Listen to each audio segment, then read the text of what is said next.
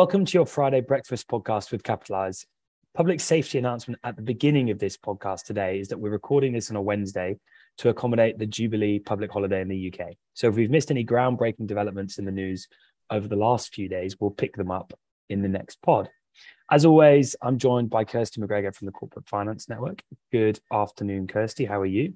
Hi, Alex. Hi, I'm good. Thank you. I'm good. It's all a little bit weird doing this on a Wednesday. It is a little bit strange. I think we're all a bit upside down this week. Um, obviously, for us in South Africa, no public holiday. So yeah. long, normal week for us. We'll be holding up the fort. But um, I can see the excitement from everybody I'm speaking to in the UK around having a nice long weekend and uh, getting a bit of sunshine, hopefully. Hopefully. But um, as normal, we're back with another three cracking news stories this week, and there's some continuation of previous themes that we've been through. Um, but first, we had another killer interview last week with Claire and Chantal from Baby Ballet. Um, it was yourself and Ollie Maitland that did it, Kirsty. What uh, what did you enjoy most about that conversation? Uh, well, first, I've known Claire for getting over 20 years now, so that was quite nice. Um, but um, I've known the business as well since it started, and it's been fantastic to witness how it's grown. But it was a bit of an emotional roller coaster that that uh, interview because we did have to go through the awful lows of the impact of the pandemic and fair play to them they survived. They took some drastic measures. They were brave enough to take some difficult decisions. And now their growth plans are back on course so that's really exciting. So it is a it's a case of strap yourself in and, and get a cup of tea and listen to the whole thing from beginning to end otherwise you'll you'll come away feeling a bit depressed. yeah, yeah, you got to ride the roller coaster with this. Ride one. all the way through this um, one. Yeah, yeah, but it is a great story about the hardship of starting and running a small business. I think you know to to support a lot of the messaging that we've talked about around the importance of an advisor. And advisors take many shapes and forms. Um, in this one, it's the finance director.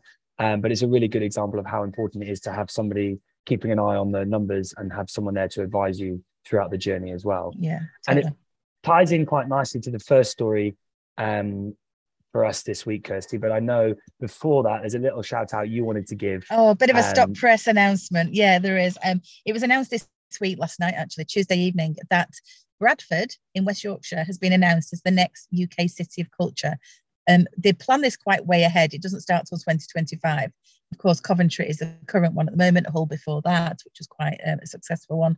Um, so this should be a welcome boost for businesses in the local area. And the reason I'm quite excited about it is that my daughter swims for the City of Bradford Swimming Club. So I'm sure there'll be some things around the sporting side of, of the events as mm. well as the cultural side.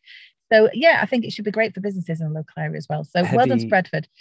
There was a lot of competition. Well. Yeah, yeah, well, like there was the a lot of there was a lot of competition. There was, they were up against the County Durham, which looked amazing. One actually, Wrexham, which would have been the first in Wales, the first UK city of culture in Wales, and also Southampton, which obviously with all its marina and everything would have been yeah. interesting. So a lot of competition for that.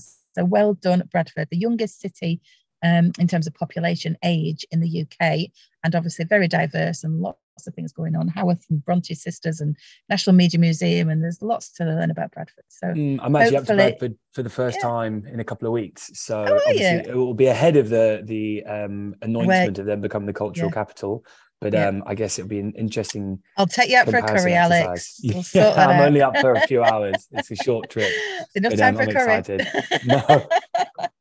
to Akbar's.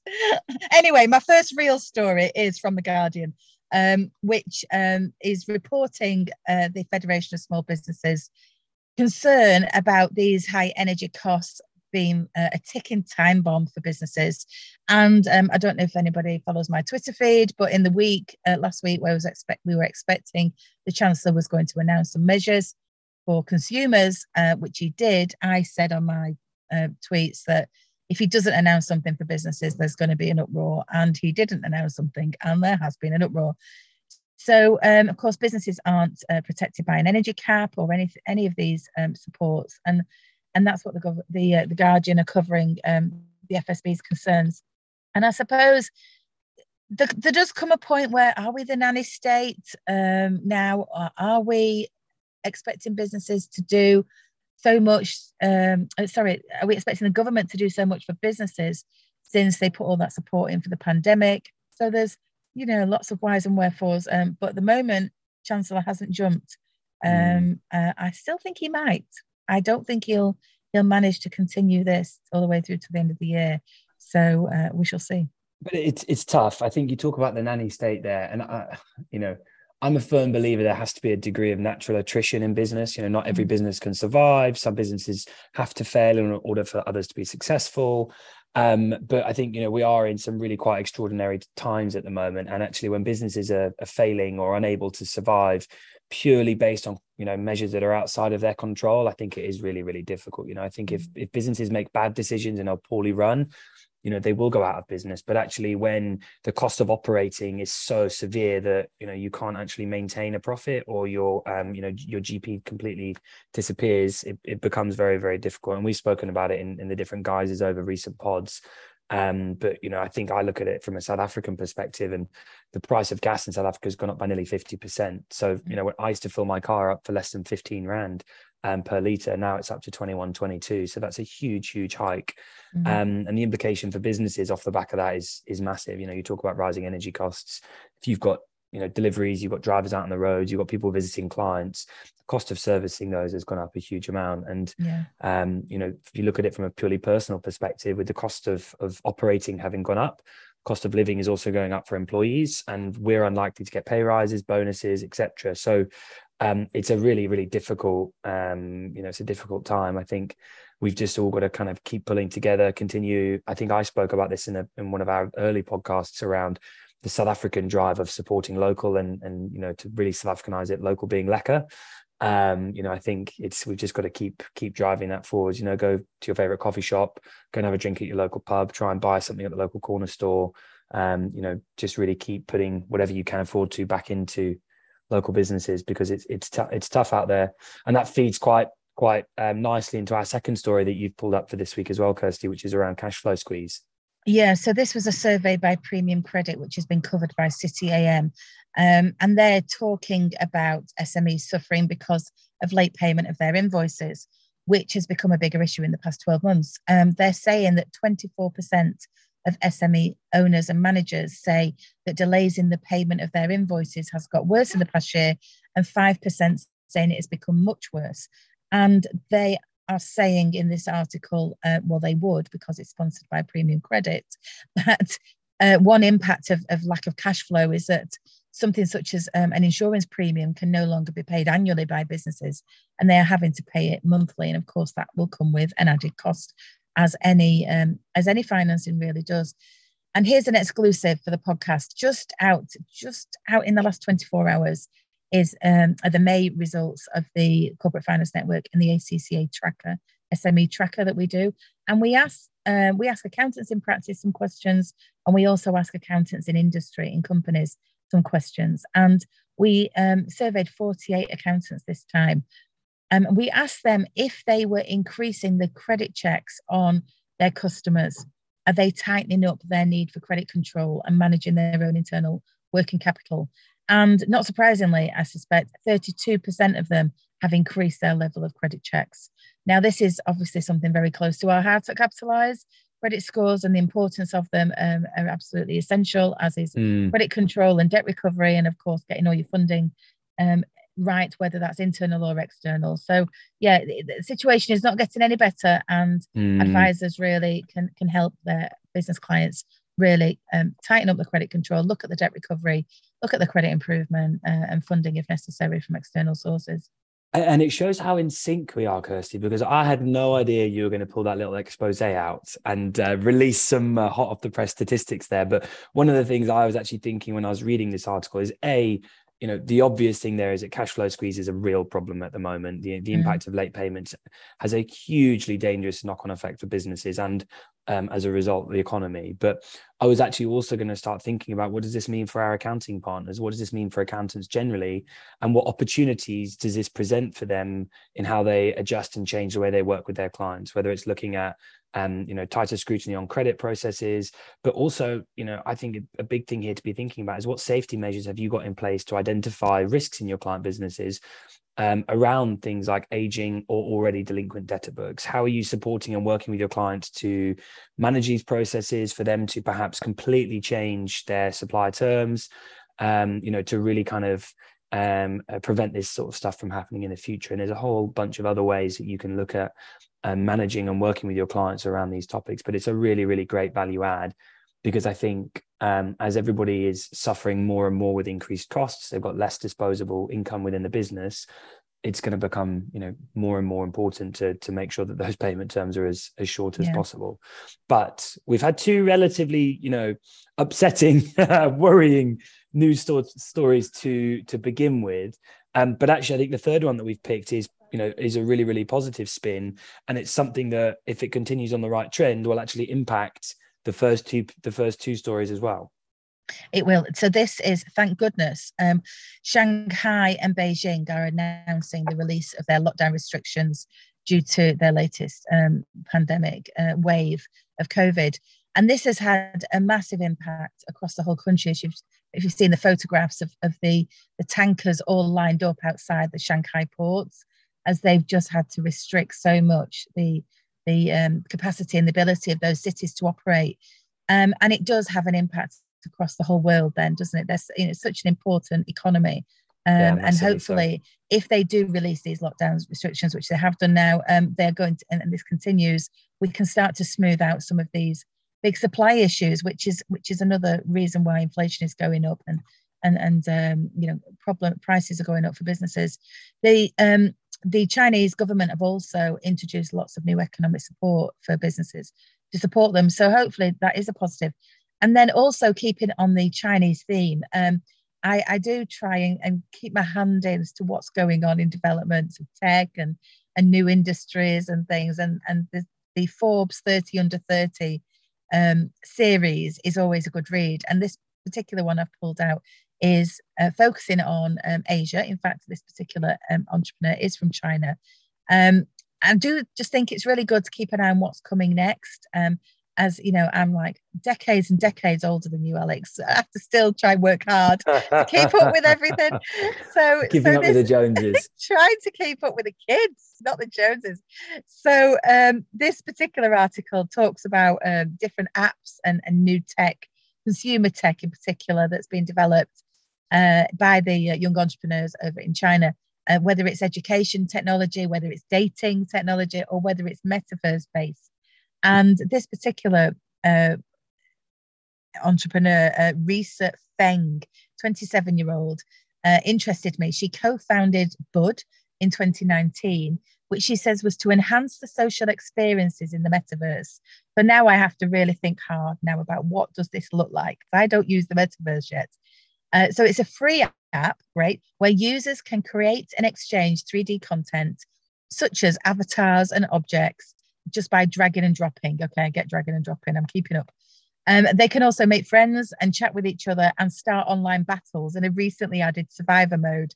So now I'm thinking about what my, my lads do when they're gaming. So I'm like, okay, I'm following this, I'm following this. But here we go. This app was downloaded 12 and a half million times already. And this is what she says, which I thought was absolutely spot on.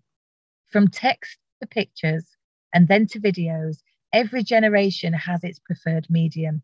So, why can't 3D interactive content become the next mainstream media platform for the next generation? So, really cool stuff to read about in that Forbes article. Something to impress your kids with, uh, if not, if not the Joneses. Uh, but yeah, yeah, I thought it's fascinating. I love it. No, I, I, think um, you know I must admit I'm not uh, particularly up to date with the metaverse, NFTs, and all of these recent trends. Alex, you're um, a kid. Why not?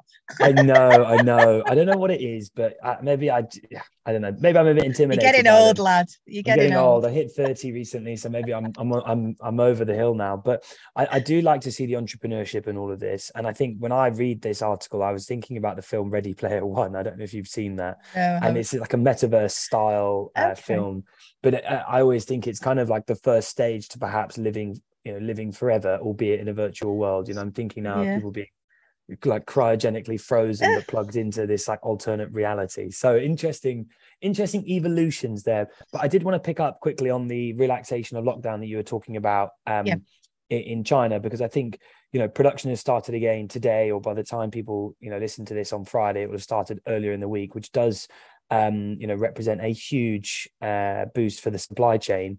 Um, and I was looking at it from a slightly different perspective in there that I think actually it's quite nice to see, you know, if we look back to that first article, we were talking about, um, you know, the lack of support for businesses. I thought this was quite a nice contrast where mm. the Chinese government has really put in, if you read the article, a whole mm. host of measures here yeah. around supporting businesses, relaunching, um, you know, the Shanghai economic area and really driving development um, for businesses and also property um, in there. So it was really quite an interesting contrast in story one to three. Um, my own personal favorite being that they're encouraging everybody or anyone that does to switch over to an electric car with the um, uh, the fifteen hundred dollar subsidy yes. to do so. I just thought it was yeah. quite quite a nice um, change, yeah. and I think it's a really fitting time. We have that. We have that in the UK actually. We it's not straightly for the it's for the uh, charging points. You get a grant yeah. towards the charging point at your house. And I think for a business, there's some tax efficiencies. I mean, I, I don't know. I'm just remember yeah. speaking to my dad about it. There are some tax tax benefits for it, which I think is cool. But I, I was thinking about this from a you know from the experience I've had in the last week or so. Um, and the supply chain challenges because you know in the last 24 hours alone we've had three uh, businesses come and speak directly to us in South Africa around trade finance and looking to, to you know change the way and, and improve the way they're using credit when Brilliant. they're working on the supply chain challenges in, yeah. in, in South Africa to China. So an interesting evolution there and a nice positive upturn for us to finish on. And yeah. um, very much in the same way that you didn't let me know that you were going to reduce or, or, release some sneaky facts in the middle, I've kept you completely in the dark with my you have. I'm just looking so... as a single line here. I don't know what's coming next. So I'm going to start off by asking you a question. It's not a trick question, and um, I'll give you it to you in two parts. So the first part is what do you get if you mix 160 eggs and eight kilograms of dark chocolate? I can see by the look on your face, Kirsty, you're never going to get this. I'll give you a in 15 kilograms of orange jelly. It's got to be some sure. sort of chocolate bar, hasn't it? Well, that's a very, very good piece of deduction. Obviously, orange jelly, dark chocolate, and eggs, the world's largest ever Jaffa cake. Jaffa cakes. so oh. the world's big old, big old, and it is officially a cake. I think Jaffa cake have have gone. Oh, there's to, a whole VAT rules around. Yeah, the, the, um, the story for me this week is that the world's largest ever Jaffa cake, weighing 80 kilograms oh. and nearly two meters wide, was created by a, a former Great British Bake Off winner. Um, and just to give you some some uh, context on the size of this, the giant cake is the equivalent of six and a half thousand regular sized Jaffa cakes. Oh God, that just sounds too sickly for me. it's not quite my cup of tea, um, but uh, I thought it was an interesting um, an interesting. Who, who knew people had enough time to do things like well, that? Well, it was life? done in conjunction with McVitie's, who make um, I hope it was done for I, charity as well. I don't know. I think it, yeah, it, Guinness World Record, whatever it is. I mean, I can't imagine there's a huge amount of competition in that space. But that was my fun story for the week. Well I thought done. I'd try and lift the mood after a couple of um, a couple of stories. But um, for those of you uh, who are new to um, Capitalise and haven't listened to our podcast before, a quick reminder of who we are and what we do. Um, but very simply, our vision is to give small businesses and their advisors transparency and control over business finance. We want every small business to be able to identify risks that they might face, explore how they stand from a credit perspective, and choose the right funding options that fit their business, ideally in conjunction with their advisor. Now, don't forget to rate and review the podcast and, of course, subscribe. Um, I've seen the number of ratings go up in the last couple of weeks. So those of you that have rated us, well done. Those of you that haven't, come on, get your finger out. Let's get on come it. and help um, us. Yeah. And make sure you subscribe again, as I said. Otherwise, you're going to miss the stuff that's coming hot off the press every single week. Now, talking about hot off the press, next Friday, we've also got another interview. Um, and this one is with Paul Collins, one of the um, largest local enterprise partnerships in the country um, the Leeds City region, Leeds City region. Can tell it's coming up to a long weekend for somebody. Unfortunately, not me. Um, and that's coming out on Friday. Kirsty, you ran the interview with Paul. Um, I've not yet listened to it. I'll uh, make sure that I get up to speed before our next week um, breakfast. But just um, tell me, importantly, and the listeners out there, what they can expect and what you found interesting and enjoyable about this week's interview or next. So, um, yeah, it was a great one. Uh, the LEPs in England and Wales are part private, part public funded um, institutions, I suppose, that, that work alongside businesses and professionals in the local communities to try and identify uh, what the needs are and provide grants and advice. And um, they're going through a little bit of a shake up in the next 12 months because the uh, UK government, the Chancellor, has decided that he's going to uh, pass more of the money under the levelling up uh, regime that they want to, to push out around the country. He's going to pass more of the money directly to local authorities and not to the LEPs themselves. So, because of these funding changes, we've only really got about 12 months left of the funds that are already there. Uh, so, I wanted Paul to shine a spotlight on what he does, and it's wider than you might think. It will probably impact far more of your clients than you might think, or help your clients because you're able to, to, to find grants for um, specialist expertise. For example, if a business wants to become more energy efficient, which at the moment, let's face it, all businesses need to, um, not just for net zero, but just to reduce mm. their costs, uh, then they can get some grant funding for a specialist to go in and uh, review their business. And then if they do also want to bring in some some tech or plant and equipment, which will help support that, then there are also funds available for that. So um, I thought it was just, you know, really worth having to think about LEPs and, and how your clients might be able to use them over the next 12 months before we lose them um, and, the, and the money all gets distributed in other ways out to local authorities.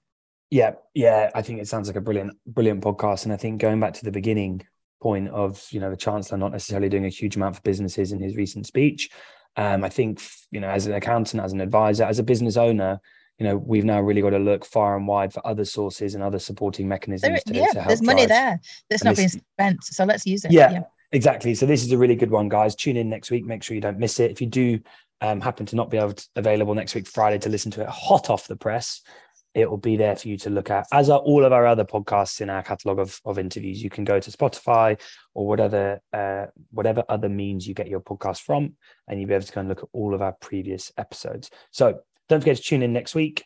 If you want to find out more about Capitalise, if you want to go and have a little, a little bit more of a look at the Future Positive podcast, go and check out our website at www.capitalise.com. And once again, thanks for tuning in today. Thank you for listening. We'll be back in two weeks. Um, Kirsty, have a lovely long weekend. And Thank I'm sure you. I'll catch up with you when you're back on Monday. Uh, but will. thanks for joining me today. Great. Thanks, Alex. Bye.